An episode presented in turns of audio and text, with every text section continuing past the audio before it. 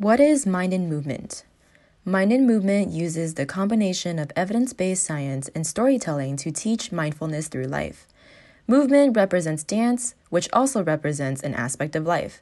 Episodes will include solo episodes of me discussing psychology concepts and personal ideas.